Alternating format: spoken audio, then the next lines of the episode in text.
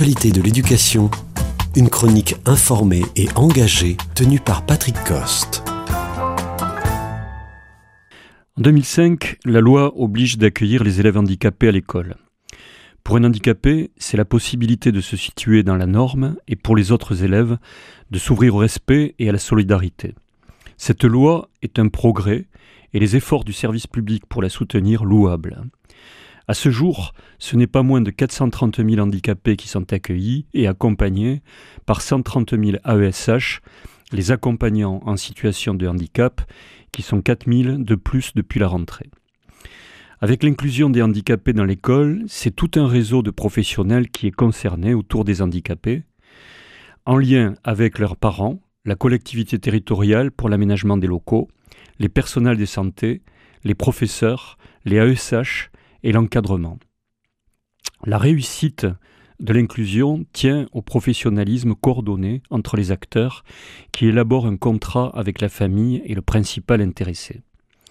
Le contrat comporte des recommandations pédagogiques sur l'emploi du temps, les volumes de travail, les évaluations et oriente la relation.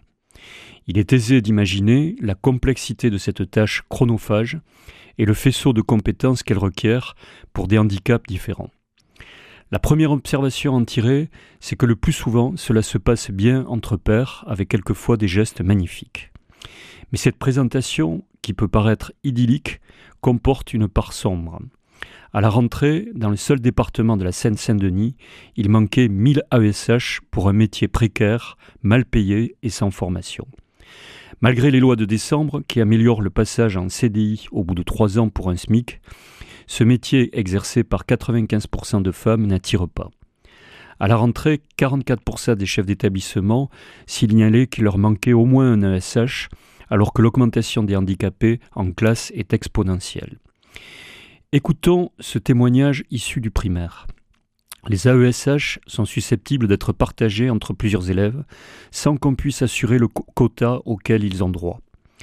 Dans une classe à 28, il y a deux handicapés pour lesquels je n'ai eu aucune formation, sans compter les autres élèves à profil particulier.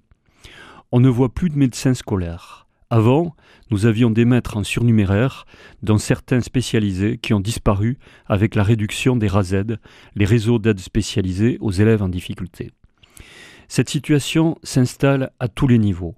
Elle interroge sur la montée en puissance des profils particuliers et la capacité du service public à l'assumer, soit en institutions spécialisées, soit au sein de l'école. Entre la loi et la réalité, il y a un delta qui repose sur les épaules des professeurs qui font ce qu'ils peuvent.